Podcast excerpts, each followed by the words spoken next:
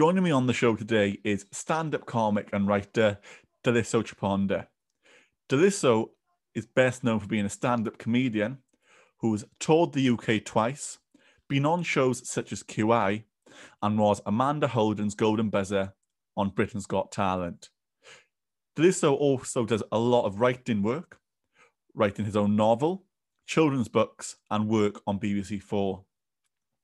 Daliso is one of the most natural, funniest people I've met and has been on the list of guests I want on the podcast for such a long time. And now he's on the show. You know, I don't know, I don't know enough about you, do This is the Schofield Stories podcast, hosted by me, Callum Schofield. Sensational guests join me on the show to share their stories, speaking about challenges, hardships, and successes. We are unmasking mental health purely by talking. You're listening to the Schofield Stories. Let's get started.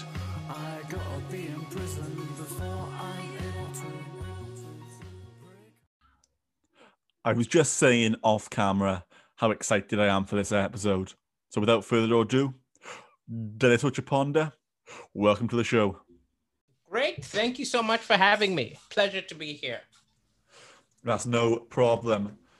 So you're probably best known for being a stand-up comedian, but little do people Yes, know you do a is lot else. You do do a lot else. You're a writer. You you write novels, children's books, and even for Radio Four.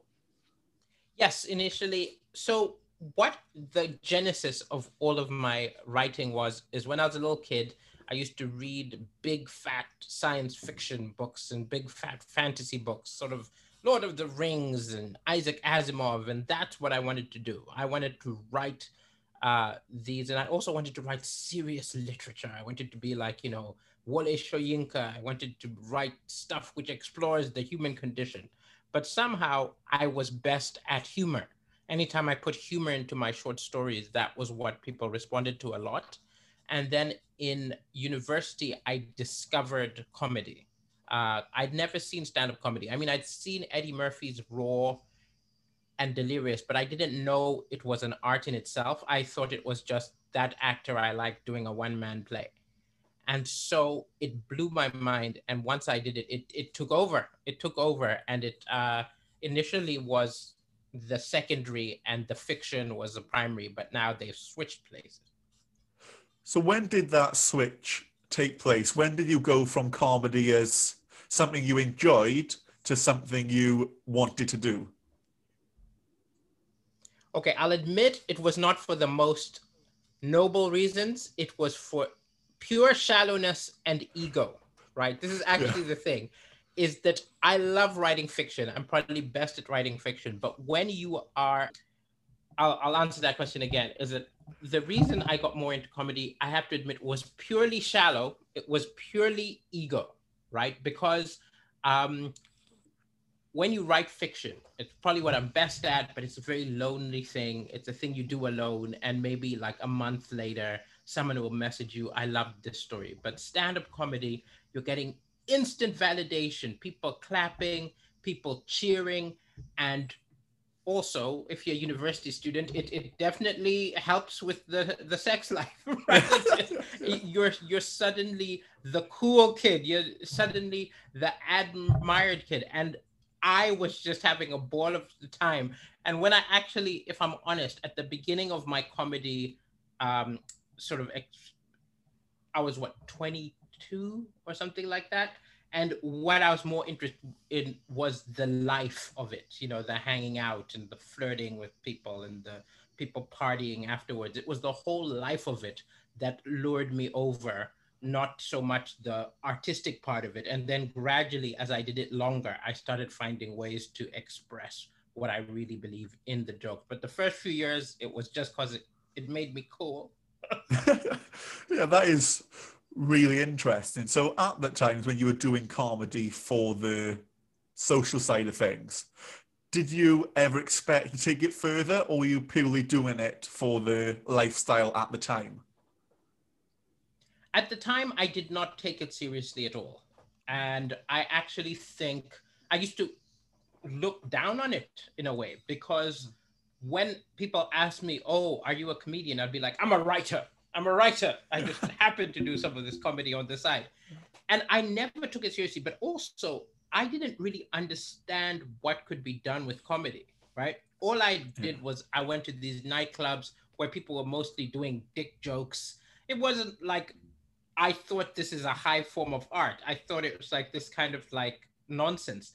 And then gradually, as I got more into it, I started to see people who used comedy for more than just a shallow few gags, right? I, I, I started yeah. discovering just through osmosis from other people talking about it. Oh, people saying, hey, you should check out uh, George Carlin. Hey, you should check out Richard Pryor. Hey, you should check out Billy Connolly.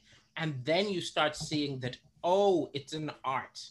It's not just what I thought it was, It's just standing up saying a few silly things and making people laugh. So there is a lot more to it. And is that something you think that not a lot of people realize, even fans of stand up comedy? Yes, because I actually think it's, you know, the way that they're different genres of yeah. most things. There's a thriller and there's, so, so if it's books, right? You've got Stephen King, you've got Salman Rushdie, and you've got uh, you know, um, Dr. Seuss. And no one would say that they are doing the same thing. You understand yeah. that one is entertainment, one is literary, and one is children's. For some reason, for comedy, people just kind of all stick it all together, right? And mm. so we're meant to think that, you know, uh, I forgot the name of this guy. we're meant to think jackass, like yeah. sticking uh, a gerbil up his bum or something is the same art as somebody plunging into the depths of being molested as a child. And you're like these are not the same things. So there's so many different kinds of comedy but they're all put under the same umbrella. And when i started i very much was putting oh you know uh oh i'm big very dirty. I don't know if that's okay on your podcast oh that's fine. Yes say whatever. Yeah. I'm very much putting uh, when i started out i was very much putting like knob gags and like you know your mama jokes in the same like umbrella as comedy that does a lot more than that comedy that looks at politics and looks at the things we struggle with. And then i gradually realized that oh you can do those things i want to do in the novels. You can do them on stage.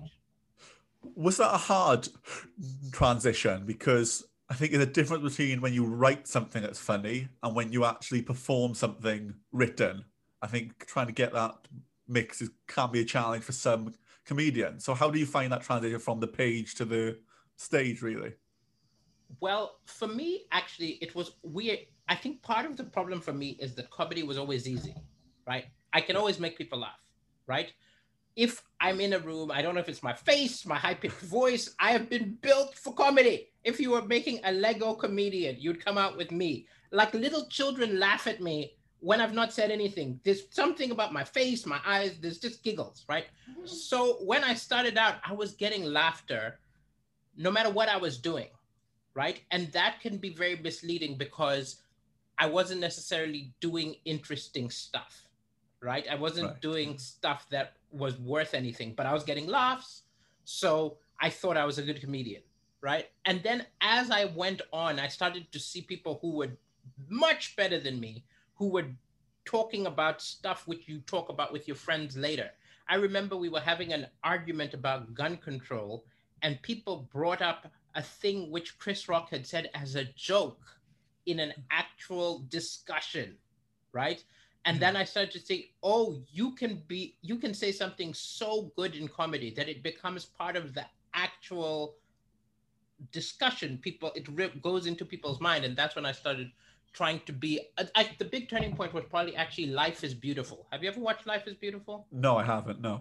Okay if you haven't watched it it's um, a movie by roberto benigni right? And it won all these oscars and it's a comedy.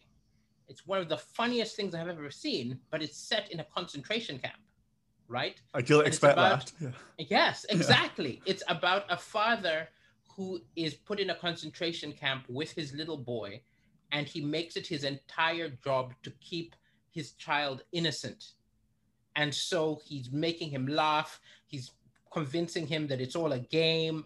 And it's absolutely astonishing. And when you see that, you're like, you can do that with humor. What the hell? Am, what am I wasting my time with? You know, doing jokes about trying to have sex with people. Because first few years, that's all it was. all I talked about was, like, you know, you're, you're a student. It's it's pretty shallow subject. Yeah. And then I started trying to get to more important things, things I care about. This was probably around 2003, uh, something like that. Probably when I 2004. I hadn't been going that long, but that was when I started trying to write about things which meant a lot to me. I started watching more comedy, and I think I became a com- I became a better comedian in those years. So, would you say it was in those years that you actually called yourself a stand-up comedian, or did you call yourself one? Early? Is it like a defining moment that you thought I am a comedian now? Or Yeah, I think it was around 2004. It was once I started making money from comedy, yeah, and uh, also it was when I realized I was good, right? So like I um I got on a Just for Laughs television show, just doing three minutes or something. But I was like, wow, this is I'm I'm like with the professionals here. I'm I'm actually I'm actually good. right? Yeah. And also it was when people who I admired, like um, Barry Humphries, Yeah. where I was like, oh, you're really funny, right? And I was working with all these people who are like, you're you're famous and you think I'm funny. And it was just a kind of awakening that the thing which I'd taken for granted because I'd always been a bit wacky and a bit funny was I was better at it than a lot of people, right? And it's just like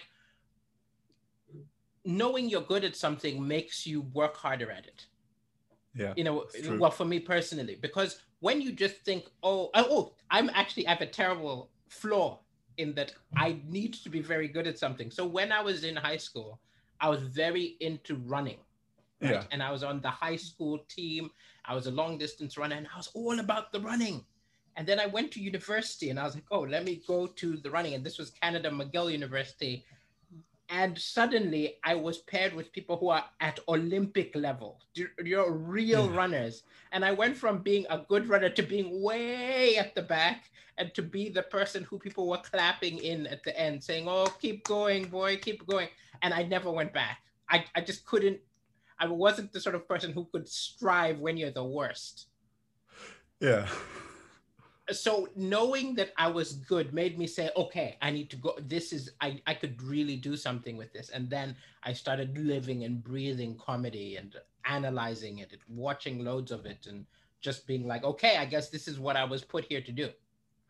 absolutely. So, is it a lot about watching other comedians, observing comedy, and then trying to just you know get on as many stand-up circuits, open mics as you can, just to try and improve yourself, or is there any additional ways?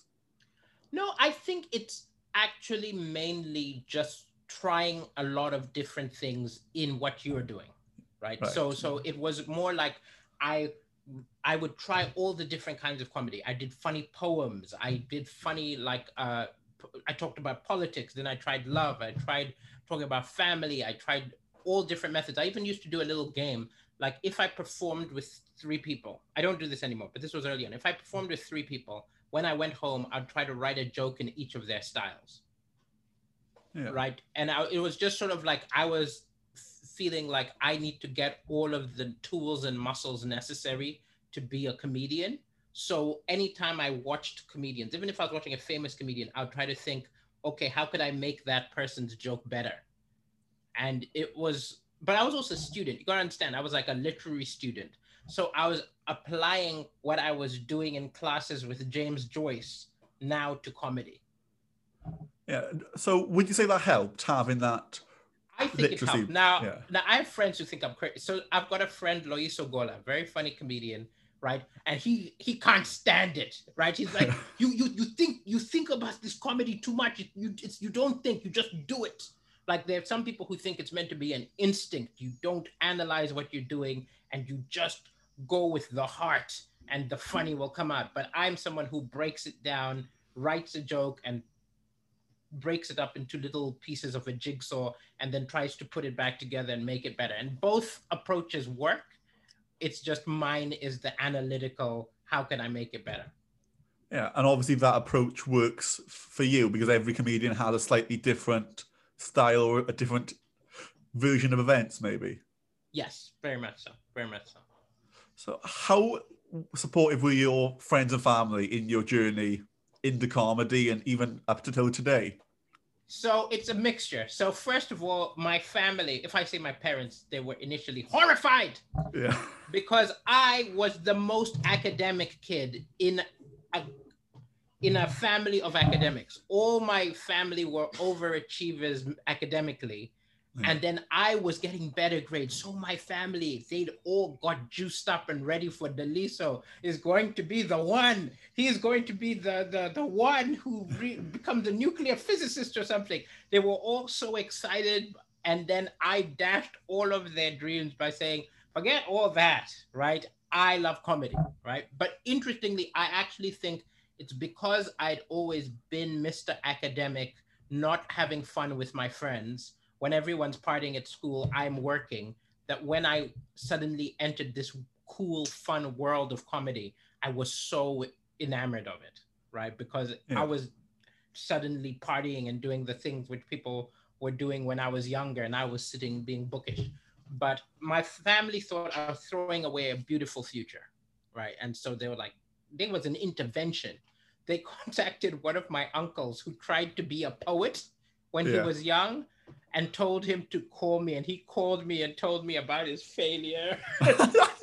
Tried it was like an, a whole family wild or or also even the ones who were more reasonable like my brothers so my brothers supported me but they all wanted it to be a backup plan right, Right, yeah. They, they, they would even tell me the story of people like john grisham like john grisham became a lawyer right and while being a lawyer in his time off he wrote novels that's the way you do it right? You get the Yeah. proper good earning job on the side you do it and maybe you get successful right?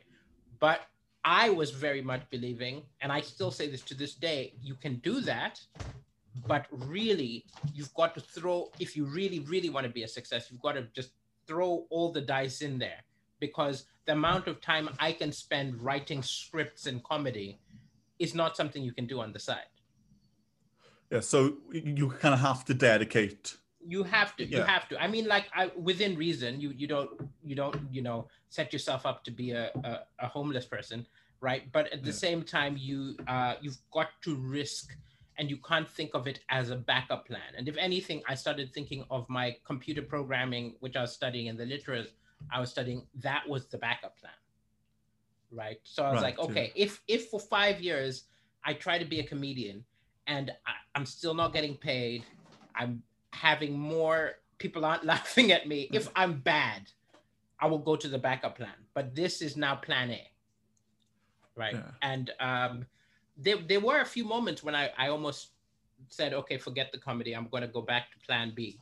Um, but you know, I'm, I'm actually UK, my big break was uh Britain's Got Talent. I Yeah. went to audition for it when I was in almost peak frustration and I was considering that it's not too late to go back to one of my plan Bs because I'd been a comedian for many years and I was doing really well in terms of like people would always laugh at me, but I couldn't break television or radio or anything like that.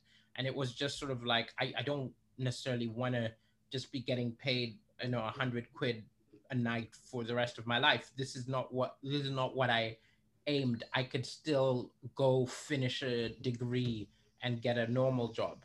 But it was just one of my last ditch. Well, let me try this, as, and it, it worked. It worked. Oh, yeah, it absolutely worked. Yeah. But up until that point, when you were going through these periods of frustration, how was it? Because obviously on stage, you're making people laugh, but then in your own head, you're starting to have, you're starting to question whether you're going to carry on. It took quite a lot of years because I love it, right? Yeah. I love performing. It's the greatest feeling.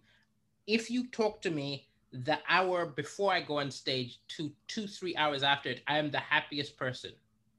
Hmm. The problem is that's the experience of it. Then the rest of the time, you've got the practicality of, I can't pay my rent, or, oh no, I've I've got, you know, I just that kind of hard reality that until you become a success, it's not a very well-paying job, right? And you're you'll visit your brother in a nice house with a fancy car, and you're living like a student at the age of 30. Do you know what I mean? It, like it, Yeah. it was just one of those things where it was more that I was saying that I love this, this is my joy, but is it irresponsible for me to try and live off this when this is the most I can achieve? So that started to happen more and more, even though I loved doing it and I was having a ball doing it. They just kind of practical. Did I make a bad decision? Will I? Because I did things like I would go for an audition and I blew the roof off and I thought I had it. And then my agent got told, oh, um, we can't really use him this season. He clashes with someone else who's been on. And it turned out that that season they'd had another African person. And I guess they felt they can't have more than one African person on this television show, even though it was different episodes. That sort of stuff started to frustrate me a lot. Yeah. And I started thinking, um, like Gina Yashere, brilliant comedian, she was always telling me that, you know, you need to move to America or something because maybe you can't get any further here. So that sort of career stuff started getting in the way and depressing me, even though I was becoming a better comedian. And um, I'm glad I didn't stop though, because now, it, well, not now because of COVID, but now, pre COVID, it was great. I was doing so well. yeah, you definitely were. And something you touched upon then were how you did well in the audition, but then were told that you already clashed. There's obviously in the news, there's been a lot at the the moment about how it's been the not not sort of segregation in comedy with only white men. You know, yes. you can't have more than one woman on a panel show, and in your case, you can't have more than one African comedian. How do you find that? But it does seem to be an overpowering amount of middle class white British heterosexual males. If Now, anything, I will say that I think it can be overstated because there are many, many, many, many different things about you that may cause you to be accepted or to be rejected, right? right? yeah. So if you are black but you are like stunning, Yeah. right? if you look like Michael B. Jordan, that may help. So it's it's race is one of the things, but there's also other ways in which we judge people, right? Such as which shouldn't have anything to do with it, like how attractive is a person, um, what's their accent. There's so many things that counter you. So there are times when I didn't get a job, but I can't say that I didn't get it because of my race, because Yeah. I might have not have got it because oh I'm just not good looking enough, or I might not have got it because oh they have some other. Th- There's so many different things, but yes, being black doesn't help. It doesn't Yeah. make it easier, right? But I don't think it's the only reason why uh, that holds you back. But it it definitely doesn't help, and it's really frustrating. One of the big things which I'm trying to write about now in the show I'm writing now is I feel like why is it that we are more defined in society by the things, the groups we were born into than the groups we choose, right? Yeah. So like if if you think about what society sees me as, they see me as black, male, right? Uh, they might mention my my religion, things which I was born into, right? And then they're the groups I've chosen. Like I love science fiction. I'm into consensual spanking, all this sort of stuff, right? That's the joke of it. But I'm just saying that it's like you find out more by looking at the the groups you've chosen. And so I do often think that uh, it's changing, but a lot of the shows used to be very hung up on. Uh, first, they were first they were all white, right? yeah, Then they were told, okay, you need to have at least one black person, or at least one ethnic person, or at least one woman per week, right? And they didn't take that to mean diversify. They took that to mean we need to have only one. yeah, Right. yeah, you can have two you know what i mean like there's Yeah. no so it's that kind of thing where it's been a problem but at the same time certain channels are, are doing a lot like my radio shows on radio 4 and Yeah. radio 4 has made a very big uh, effort to be really diverse and it is. They're, they're like three or four friends of mine. Eshaan Akbar has a, a radio show. A bunch of people have ra- so radio's doing it. It's just radio small money. It's when Yeah. big money starts doing that you'll feel like. Um, but it's it's changing. I I'm I'm definitely of the the generation. It's funny because I live with someone who's like all activisty. I'm of the generation which doesn't really believe you yell at it and try to change it. It's that the world's unfair. How do you get through it? How do you win in this unfair world? Right? A Yeah. lot of people are like, oh, you need to pressure the the the the you need to pressure them until they have more. My brain says, how do I be the one black person? Okay, they're only gonna get one. How am I that one one? And um, I, it's really funny because I was talking to my father about this. When I was a kid, they never ever ever would have made us think that the world was fair. In fact, they would be like, no, the world is fair. It's not fair. The world's not fair. You're black, you're African. It's not fair. So you cannot get a B or a C. You need to have an A plus because that is the only way you, because of the prejudice, are going to get through this. And so that was what I've grown up with, not the let's make the world change, but how do I adapt in this unfair world? Yeah, that's really interesting. I think some people will have the misconception that you will be all the activist, I must change, I must fight for change because of the, the groups you were automatically put into, as you said. Yes, and I also think that it's very much that we, we, I was brought up by prag, pragmatism. I'm a pragmatist, right? Yeah. Now, maybe I'm just too pessimistic, but I don't believe the world can change. There can be mm. small increments, but you cannot change systemic oppression. You cannot change, you can't unlearn what assumptions people have. I could talk to someone who's 70 who thinks I'm inferior for 10 days and what? I won't persuade them. So I think often I'm like, okay, more power for you. You try change the world, but I don't think they're going to succeed. So I think, how can I make the best strides for myself, for my family, for my friends in this unfair world? Yeah, that definitely makes sense. So, would you say that sometimes people will lose track of what they want to do by focusing on trying to change the world instead, maybe? I, I look when I was in my twenties, I went to protests. Right, I, I Yeah. protested up the wazoo, and I and I just think that that idealism is a young man's game. All right, it's it's it's you know, we protested the Iraq War. Boom, they still did it. Right, Yeah, we true. protested. Um, you know, doctors getting uh, what was this pensions? They still did. It's that you start to realize that we can yell and scream and other than on social media social media you're validated but other than on social media nobody seems to care right there's so Yeah. many things where people get hot and bothered about now i'm not saying that i don't believe in aspiring to change the world and i think it's happened but i think it happens in increments right it's much better to be a minority now than it was 50 years ago Oh, it's much better to be black. It's much better if you're trans. It's much better if you're gay. It's black, but whatever minority group you're in, it's probably better now than it was 50 years ago. But it's not ideal, right? Oh, no, not at all. And there are people who can, you know, put their entire life into trying to move the dial. But for me, I'm like the dial isn't moving far enough, so I'm just going to look at the system and think, how can I game the system? It's rigged, but I can be one of the winners.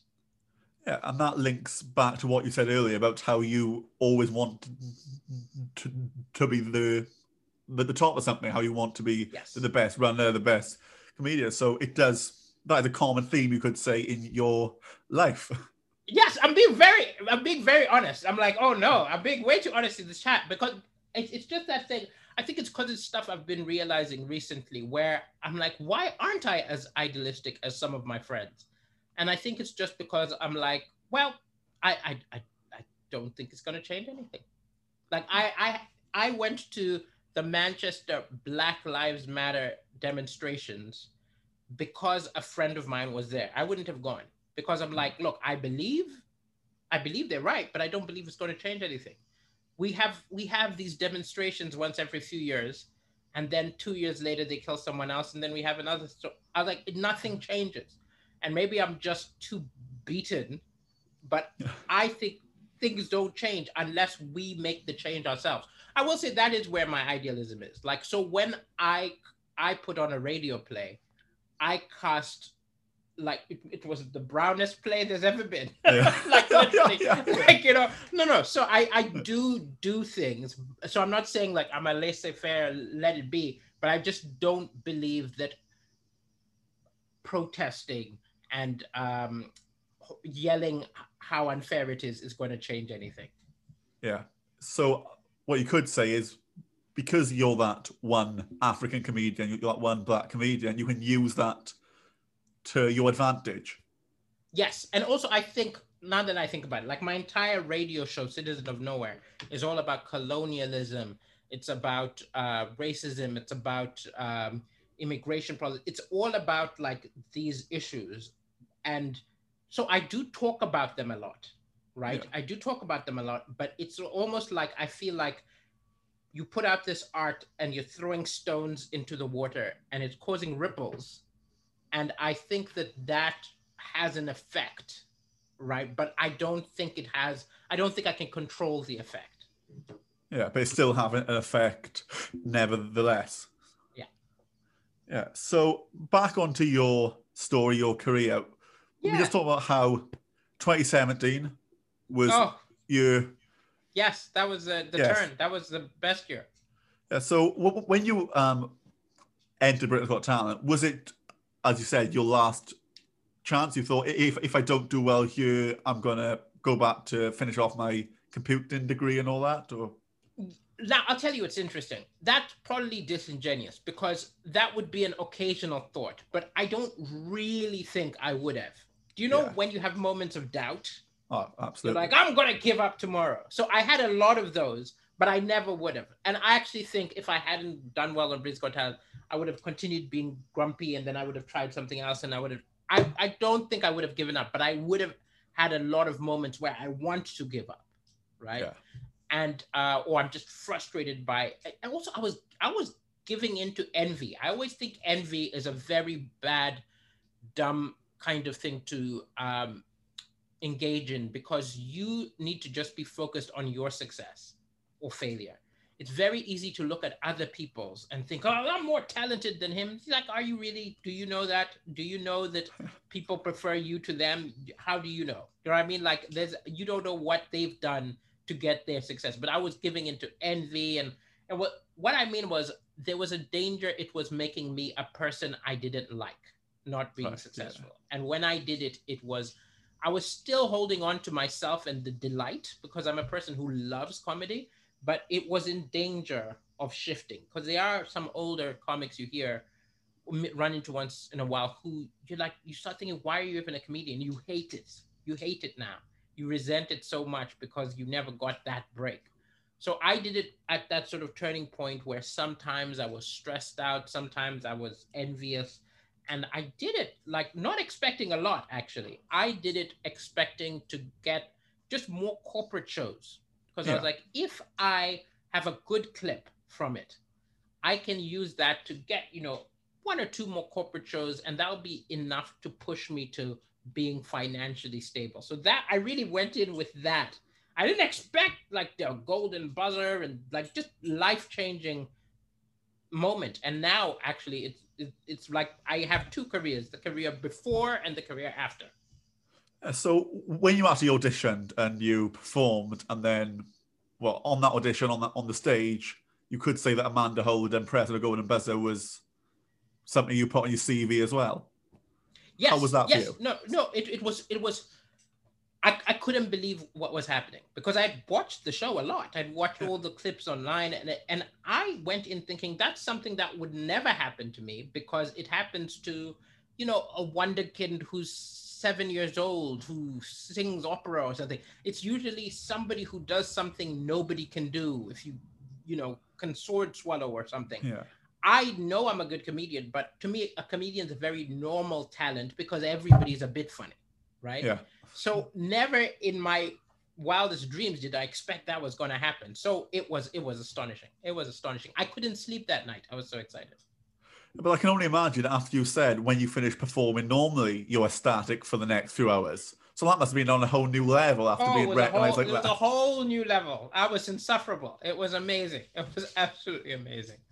And then how, how was it being in the competition? Because obviously you got all the way to the finals, semi-finals, and all that. What was it like being a part of the show, performing again on primetime was- TV?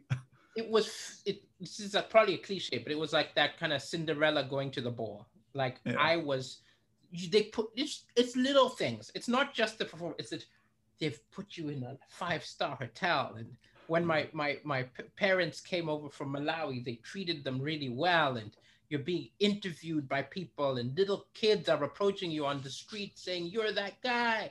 And it's like it's it's you are suddenly in this fairy tale. Now it is dangerous okay? This Yeah. is what i tell to all of my friends who do um who do it since i've done it right is that you are extremely famous for around six months. That's the nature of reality shows. Then it's on to the next guy right? Now Yeah. you can still in that six month i've still changed my i'm still more well known than i was before. I've got an audience but i will never well unless i do something like get in a movie i'll never be as famous as i was for those first six months. It was Right. bonkers. And it was so much fun. It was so much fun. I always hear people complaining. I think they feel they have to say oh you know it's terrible. You lose your private it's so much fun being famous. Maybe you're not meant to say but it's so much fun. But um it was great. And then also it was that thing. It was a lot of stress. It was a lot of stress because Yeah. they argue with you about your jokes also like people expecting way too much my parents flew over telling me we're coming to see you win and stuff like that so there's a lot of pressure and so on but at the same time it, it was it was wonderful fun What's it like trying to get um, some material ready for the semi-final, final performances? Because I'm assuming it's a shorter amount of time than you would normally very have. short amount of time but Yeah. i had been a comedian for over 10 years at that Yeah. point right and it's very funny that i'll actually give i think the reason i did so well was because of a chain of clubs called jongleurs okay Right. Yeah. I don't know if you remember Jongleurs. They were a ch- comedy chain of clubs across the UK. And they notoriously were very tough to play because the people went there to party. So everyone was drunk. There were hen parties, there were stag do's. They were rough. And the way I survived those gigs is I came up with a streamlined set where laughs came fast and heavy every 20 seconds. No one's got a chance to be distracted. Everything, I'm just hammering them, hammering them, hammering them, and dealing with this chaos, right? Yeah. And I mainly did those clubs, right? Uh, for a long time, um, they were the clubs, wi- the best paid clubs, which hired me regularly, right? And having to be good at dealing with a raving bunch of drunk people meant that the I had the kind of jokes. Now, of course, I had to take out the dirty ones, but Yeah. I had the kind of quick fire jokes that always work that can deal with like a very strange situation. So really, I just looked at my, my the sets which I used in rowdy rooms, took out the dirty bits, and that was what I used for the semifinal and the initial audition. The final was a different case altogether because they they did we we argued a lot about what jokes I could do, but I understand it's because they realized that I might win, and Yeah. they wouldn't want me to win while doing something controversial.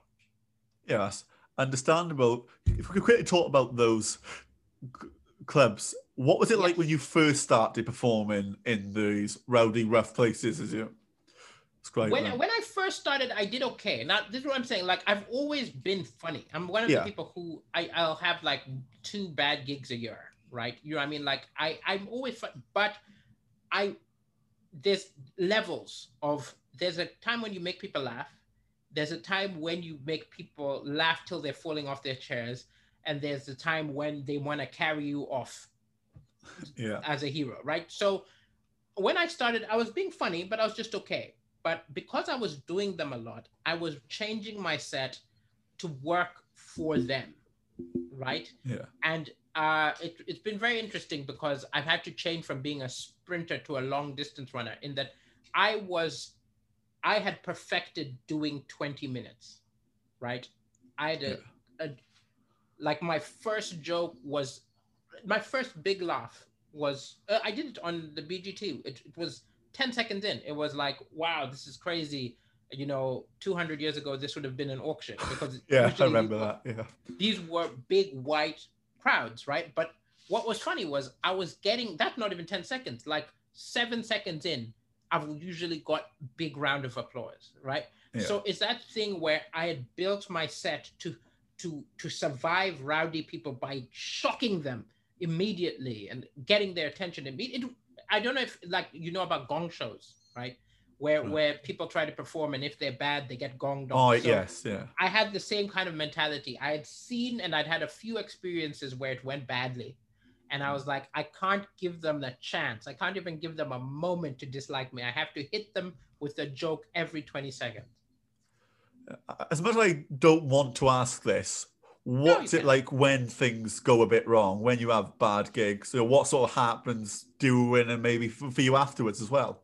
It's gonna happen. It's gonna happen, Yeah. right? It's but it's like all failure, right? All failure feels bad. I don't care what you do. If you're work at a restaurant that day when you, uh, you know, no one comes in or or you piss off your boss, feels terrible. Failure feels terrible. And so when you have a bad gig, right? Like I, I've st- you never don't not have them, right? I, Yeah. I Seinfeld will still have the occasional bad gig. You feel terrible. It's so depressing, right? And um, oh, that whole evening I will be depressed and I'll just be upset. And I will also be over analyzing what I did and thinking, Right, what yeah. could I have changed? What could I have done? Oh, I shouldn't have talked to that guy. Oh, I should have opened on this joke. Oh, I shouldn't have done this. And it just punishes you for a few hours. But then I think by the next morning, you have to move on. Right? Do you know what I mean? Like you you literally can feel bad about it and overanalyze it, but there's a point where you have to say, well, now if it happened many, many, many days in succession, that would be a different thing altogether. But Yeah. because it happens once in a while, um, it's also it's it's I think it's made me a better comedian because anytime I have a bad performance, I go home and I'm thinking, w- w- if I have no joke which could have got me out of that hole, can I write that joke? So, for Yeah. example, the first time in Canada, I performed for older people at a golf club. I did terrible with my university tales of trying to have Yeah. sex, stuff like that. And so I went home and I was like, okay, if I had to make my dad laugh, what would I talk about? And then I wrote that for that kind of audience. So the same thing now. Like the first time I had kid did kids and I struggled. I was like, Yeah. okay, how do I make little kids laugh? Let me go home and write some stuff which would make my niece laugh. And that sort of thing. It's like it's really punishing, but it's also oh, I hate it. I I hate bad gigs. It's it's like my worst thing, but I also use it as a way to to get a bit better. Yeah, so it's still a learning curve. But what's some of the responses you've had doing bad gigs? Is it oh, heckling? Is it literally Oh, silence? No, no, no, no. or- I did one. I did one in Canada where it was for university, Yeah. and I was saying stuff they considered offensive. I did a joke, uh, which I still think was pretty harmless, about uh, a reality show yeah. like Survivor called Fanatic, where we get a couple of Jehovah's Witnesses, a couple of Mormons, and a couple of members of ISIS and put them in a house together, Yeah. starve them, and then every morning give them bacon and booze. Right? That, that's a harmless, ridiculous joke. Also, I'm not talking about normal religion. I'm talking about the extremists. yeah, extremes. isn't it? the- Yeah. But to this university people who are watching, some of them were like, "This is religious intolerance," and they started booing and saying, "Who are you to say that? Who are you to say that?" Yeah. And one of them walked up on stage, grabbed the mic from me, and I was chased off stage. You literally chased off stage. I was chased off stage, and and uh, you know there there are things li- which have happened. Like the worst feeling actually though isn't even that. The worst feeling happened at a f- the Frog and Bucket in Manchester. Yeah, I've heard about. Yeah. And I did a show where I might as well not have been stay on stage. It was just quiet. I'd Mhm. rather a boot to deathly quiet. yeah. I don't know what's going on. You're like this. They just they just don't care. It was really unsettling. So I've had bad gigs. We've all had bad gigs. And in fact, there's if you ever go into a green room of comedians, all you'll ever hear is the bad gig stories, right? Because nobody wants to hear about your good gig, right? Every uh, among comedians, you want to hear about their atrocious gig because it's that suffering is entertaining and it it kind of bonds you. Yeah, I can imagine that. Is there any like kind of competition of who's had the worst gig story? Yes, but it's yes, it's the worst. It's the it's the best story about having a bad gig, Yes, yes, that's right? what I mean. Because the person who's had the worst gig is probably just a bad comedian, right? yeah, But that's not an interesting story. The best story is when someone who's brilliant has had a terrible gig, and then with their storytelling talent, they tell you about it because they make it more funny than it was. So if Chris Rock is talking about his bad gig, he's going to make it so funny. So I think some of it is in that. It's that it's a universal bad experience, but it's also how well it's told. yeah, absolutely. Yeah. And when we talk about how well things are told, how will you describe your comedy now? Would you say you're more observational? Is it stories I about think- yourself? I, I not really I even define it, but Yes, I think the interesting thing about me is maybe because I was so analytic about comedy. I'm a very jack of all trades, master of none kind of comedian in that I use many different comedy like styles yeah, baked into my style, right? So I probably univer the most universal thing about my style is the subject matter is often politics or personal growth and things like that. But in it, I'll do a few one-liners, I'll tell a few stories, there'll be a few observations, there'll be a sketch. Like my last one-man show, I read a letter. Uh, I might throw in a poem. I do, it's kind of like a very I've studied all the comedy and I'm going to use all the comedy to get across what I want to say. yeah. That's, Yeah. that's what I was. That's why I asked because with some comedians, it's very easy to Oh yeah, like Jimmy it's- Carr yeah. one-liners, you know, exactly. Billy Connolly stories, you know, um, Seinfeld observations, you know. But I kind of do a bit of each of them as I go on my way through, and it's again, it's because I, um, I think it's because early on I kind of felt like comedy is really good when you don't know what's going to come next. Yeah, And yeah, it's true. I've watched seven one-liners. I know the next thing's going to be a one-liner. One-liner, but if yeah. a guy does a one-liner and another one-liner, and then suddenly he's in a story, I just kind of find it's it's interesting. It makes it it, it kind of yeah But that's sort of the premise of telling a joke, isn't it? You- You want the audience to assume something or make an assumption, then you to flip that on its head. So it's almost Yes. you're doing that through the act of comedy as well, not just what you're saying, but the way you're saying it, if that makes sense. yes. I mean, and to get really geeky, even things like my voice. I I don't understand comedians who do their whole set in the same voice. Like you've got to slow down and say a hmm. bit a bit lower, and then you've got to get excited and another bit. You've got you've got to surprise them with everything. But yeah, again, I I watch too much comedy. no, I'm. Yeah. I feel like I'm in the same boat. Because when you're giving these examples, my name, my head is being full of names of comedians who are like this. So I'll happily be a comedy nerd with you. Yes, exactly. There's, oh, I love I love people who they use like their body. They they use like Lee Evans is flailing about. Yeah. His body is as much a part of his jokes as the things he says. And and so again, I watched that and I used to think, okay, I don't move around enough. How can I move around a bit more? How can I use my body and things like that? And oh, it's it's it's so it's this is also why it's been so depressing in COVID. So much of my joy and delight was wrapped around comedy, and to have it just stop. Oh, which was a hard year last year, and still hard. Now, now at least there's some Zoom shows, Yeah. but like the first February, March, April, when there was nothing, oh, that was depressing. Yeah, must have been very hard. In, in material now, what's your opinion on talking about COVID as part of your material? As I know some comedians are going against it and are oh. saying they forget about it, but others are saying that they want to make fun of this past 12 months. For me, I think it's just have you got the jokes, right? Again, Yeah. it's like on any show, you want to do the best jokes you've written. Now, if you are someone whose your best joke you've written is about COVID, do it. If you're someone who's tried to write about COVID, but you're funnier complaining about your wife, complain about your wife, right? Yeah. So I have some great COVID routines, right? And to be fair, they're actually probably more about loneliness, right? Because I was in lockdown number one, totally alone for three All right. months, Yeah. right?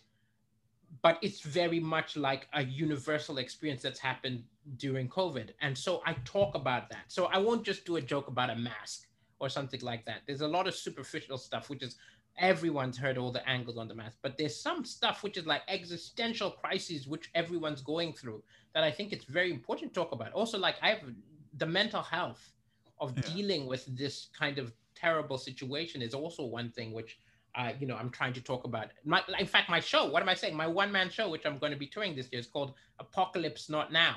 It's all about COVID and Yeah. the idea of the end of the world is not now. You, we might think it is, it might feel like it sometimes, but this isn't the end, and that's the kind of underlying thing behind the show. And so it is. Oh no, no, I'm I I talk about COVID, no problem. Uh, as what I'm what I'm thinking is when is something so universal going to happen again? when you can actually make jokes that relate to literally everyone. literally everyone and not only that like it's such an extreme situation like it's like it's like you know people people talk about how you know veterans talking about a war at a time when everybody was in the same kind of suffering. There's only a few times thankfully where everybody gets into the same struggle and that's now. And it's, it's uh it's such bizarre times such bizarre times. Like when you look at insanity in america like this you know these capitol riots right and these Yeah. people storming the capitol.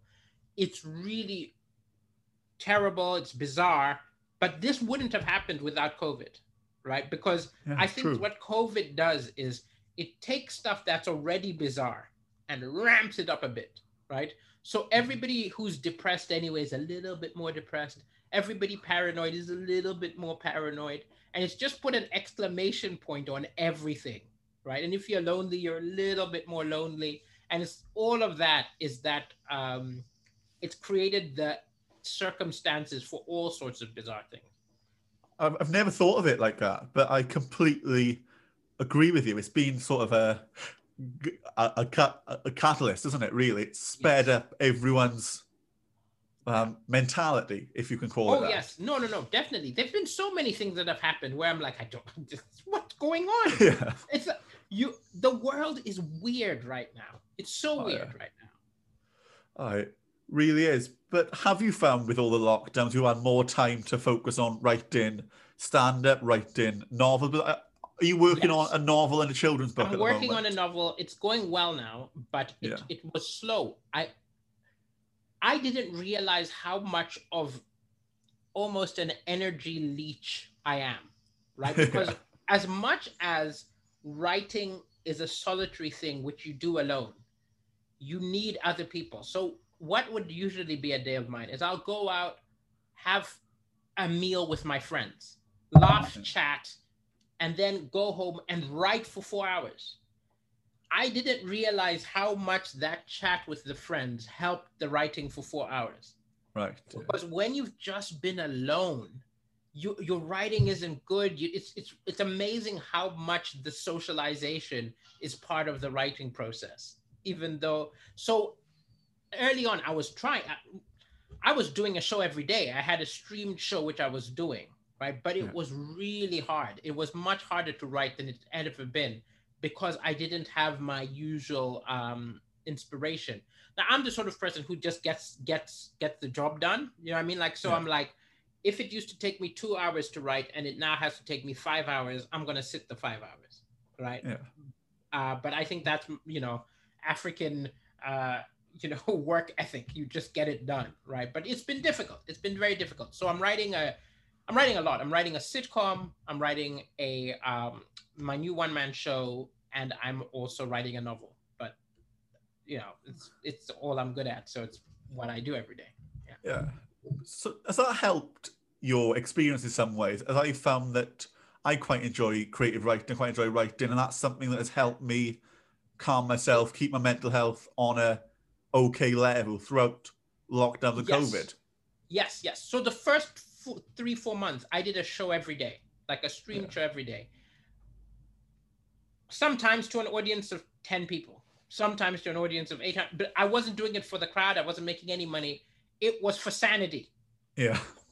right? Because now I have a flatmate, so I can have a human conversation. But when it had been like, I haven't talked to another human being 50 days, no, you know, in person, Yeah. not counting.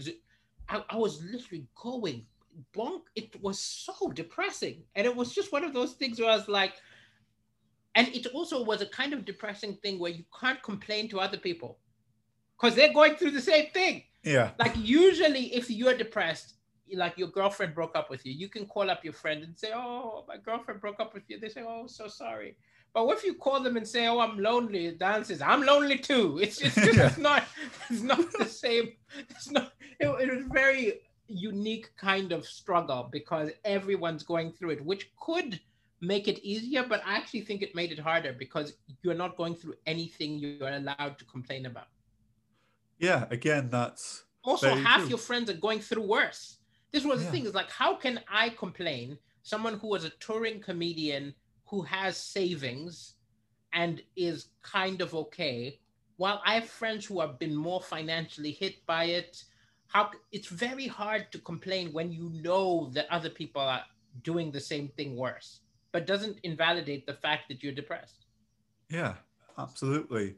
And obviously, since well, the Britain's Got Talent, I'm, I'm right in saying you've uh, toured the UK. Um, how many times it?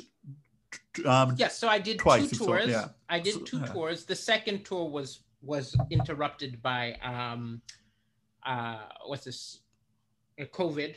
But also, Yeah. I've done a lot of television stuff like uh, QI and uh, I did the Royal Variety Show. Oh, yes. All of these things wouldn't have happened necessarily without Britain's Got Talent. Now I got them now from the comedian I am now, but it was the first step which Yeah. led to these things. It was kind of like the catalyst. So again, this is also why I can't really complain because even during COVID, I was able to do some of these digital performances and stuff like that.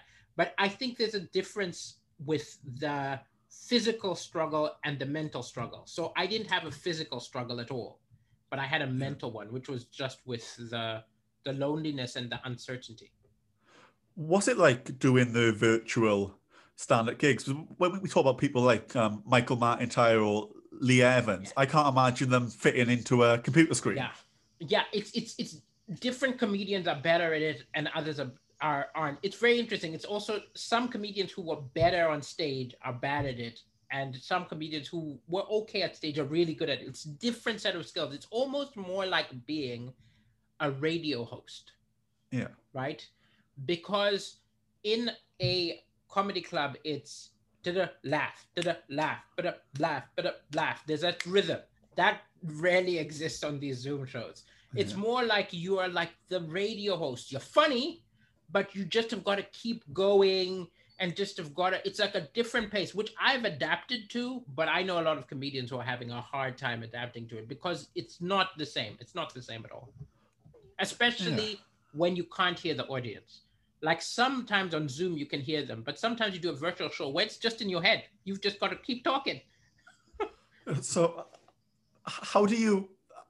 I can't imagine that. I can't imagine doing a show when you can't hear anyone. Particularly if I was watching, I would find it strange if I couldn't hear other people laughing as well. I did 200 of them last Yeah. year. I did because I did a thing which was a Corona Cast comedy show where I was just seated here, right? Yeah. The green screen came later. It was just me seated here, talking, telling jokes, and looking at the chat, right? And in the chat, people would say LOL, but I don't hear anything, right? Yeah, that's mad. And again, it I got better at it when I realized you're like an interesting radio show host. That's what you are. You're just telling a bunch of stories, telling, but you do it. It's really interesting. It's like um I kind of like it in some ways. There's something really great about it in that you can talk about anything in a way that you couldn't talk about anything on stage. Because when you were on stage in a comedy club, if you don't get that laugh every 20 seconds, you feel you've say, failed somehow, right? yeah. But when it's just me chatting to whoever's tuned in, it's like a podcast. They are listening to me and they're interested in the funny, but they're also interested in this scared me. This has made me, they're interested in whatever I throw at them. And uh, they've got better too, right? Yeah. Now, when you do digital shows, like I'm doing one today, you are in Zoom, people are in a gallery. Um, people now get like, it's, it's just, we've now got the technology to you know I've, I've got like a fancy like microphone we've got good cameras so everything's getting better but i remember back in march last year when it's just grainy bad sound it, it didn't feel like a show Yeah. Yeah. Yeah. Um, so, what do you think about the virtual shows carrying on when things is back to the new normality? Do you think they'll still be a I thing? think they will. I think they'll Yeah. still be a thing um, because they might end up being a thing which people just do for their fans. So I know that once I'm doing normal gigs, I'll still once a week do a thing. Hey, people who are on my fans, let's have a little. It might be a Q and A. It might not be a gig, but that kind of immediacy with your fans is actually quite amazing, right? Um, I've I've got I've actually got regulars who are now Hmm. like a little community and have made friends with each other and I know them by name and and you know I'm- my Patreons I I know them. And it's just this kind of thing is there's a kind of um fan immediacy. It's actually like science fiction because I'm in science fiction. It's like those conventions right because science fiction always had things like Star Trek conventions, Doctor Who conventions, and it would be fans who kind of get to know each other. And the star sort of knows them. You know what I mean? Like I saw a thing with George Takei was talking about, and he was talking about a woman who he kind of got to know just because she used to come to every convention. So after doing 200 episodes, I know some of my fans really well. I know little things about their life and stuff. So I'll keep going. Yeah. And what's that like having that relationship with your fans? It's great. It's really odd. Like it's things like when I didn't when I was doing it daily and I suddenly didn't do it. I got loads of messages. Are you okay? Are you okay? Are you okay? What happened? Are you okay?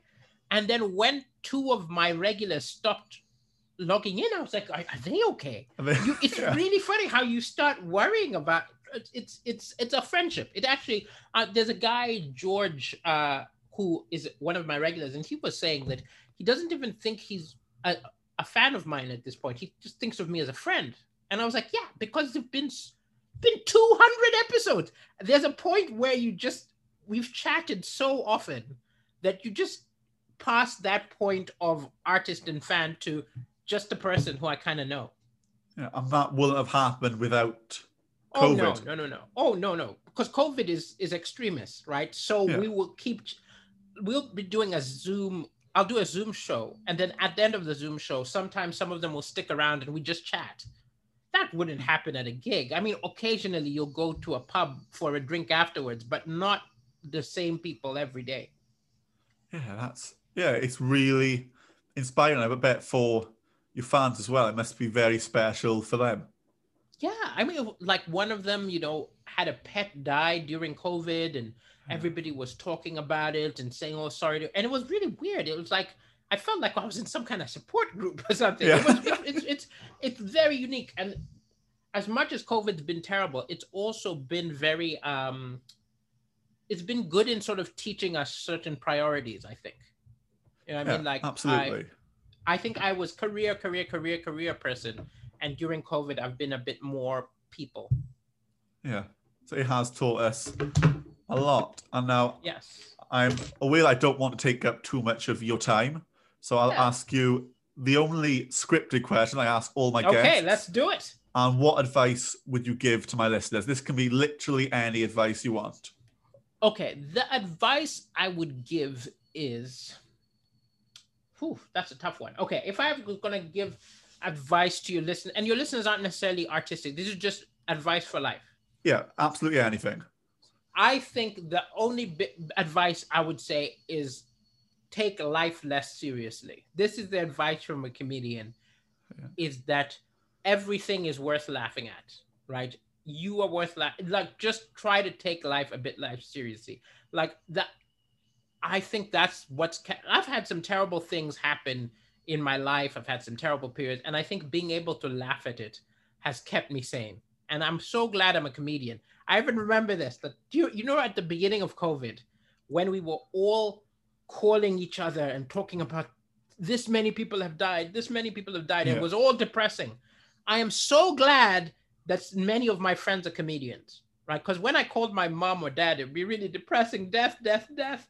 And then when I called a comedian, we would talk about it, but we'd be cracking jokes and we'd be laughing. And it's just everything. Nothing's off limits. Laugh more. And uh, particularly laugh at yourself. I love that. I really do. As you know, as I said to you off camera, I've got a stutter, and Yeah. I wrote jokes about my stutter because, yeah, w- why not? And it Why not? a lot better position. Why not? Exactly, exactly. And it's that thing of uh it's it's very liberating when you take yourself a bit less seriously, I think. Yeah, I think that's a cracking bit of advice that, yeah, my listeners will really love. Uh, all I've got to say is thank you for coming on. I've really enjoyed Thank this Thank you for interview. having me. Thank you so much for having me. Uh, I wanted you on the show for a long time, and here you are. It's been a pleasure. So thank you very much. Every now and then you have to Thank you for listening to another episode of the Schofield Stories podcast. Without you, my incredible listeners, I wouldn't be able to do what I do. So I hope you know how much your support means to me. As just by tuning in, we are striking the stigma surrounding mental health. If you want more, you can find the Schofield Stories on Facebook, Instagram, Twitter, and at thescofieldstories.com. Feel free to drop me an email at the underscore Schofield underscore stories at outlook.com. As always, this episode is brought to you in association with Stop Holding Back, a personal development charity for people who stutter, a charity I'm a part of, which is very close to my heart. So now, all that's left for me to say is thank you for listening. I hope to speak to you again on another episode of the Schofield Stories. Goodbye for now.